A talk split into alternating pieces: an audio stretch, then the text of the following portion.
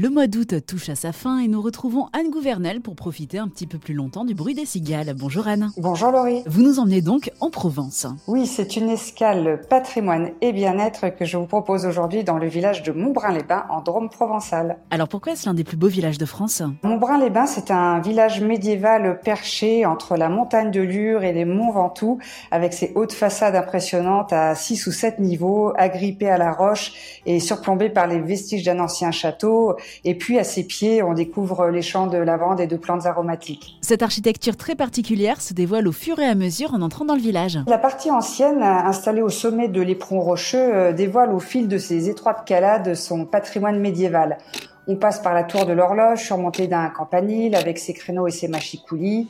C'était en fait euh, l'une des quatre portes fortifiées qui protégeaient le bourg au XIVe siècle. On découvre également l'église édifiée au XIIe siècle. Et puis tout en haut du village se dressent les vestiges encore imposants d'un château d'origine médiévale, reconstruit sous la Renaissance par le seigneur de l'époque, Charles Dupuy-Montbrun, chef des protestants du Dauphiné. Il y a ces bâtiments millénaires, mais aussi des constructions plus récentes. C'est un édifice moderne situé en bas du village qui, euh, en définitive, témoigne le mieux des origines romaines de Montbrun.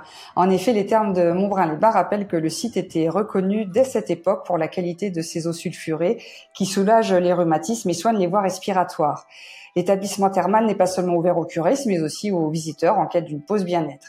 Il faut d'ailleurs profiter du spa extérieur qui offre une très belle vue sur le Mont Ventoux. Regarde, Astérix, je plonge on prolonge ensuite la pause bien-être en préparant de bons repas à partir de produits de la région. Oui, on va parler de production locale, hein, plantes aromatiques, aromates, miel, fromage de chèvre.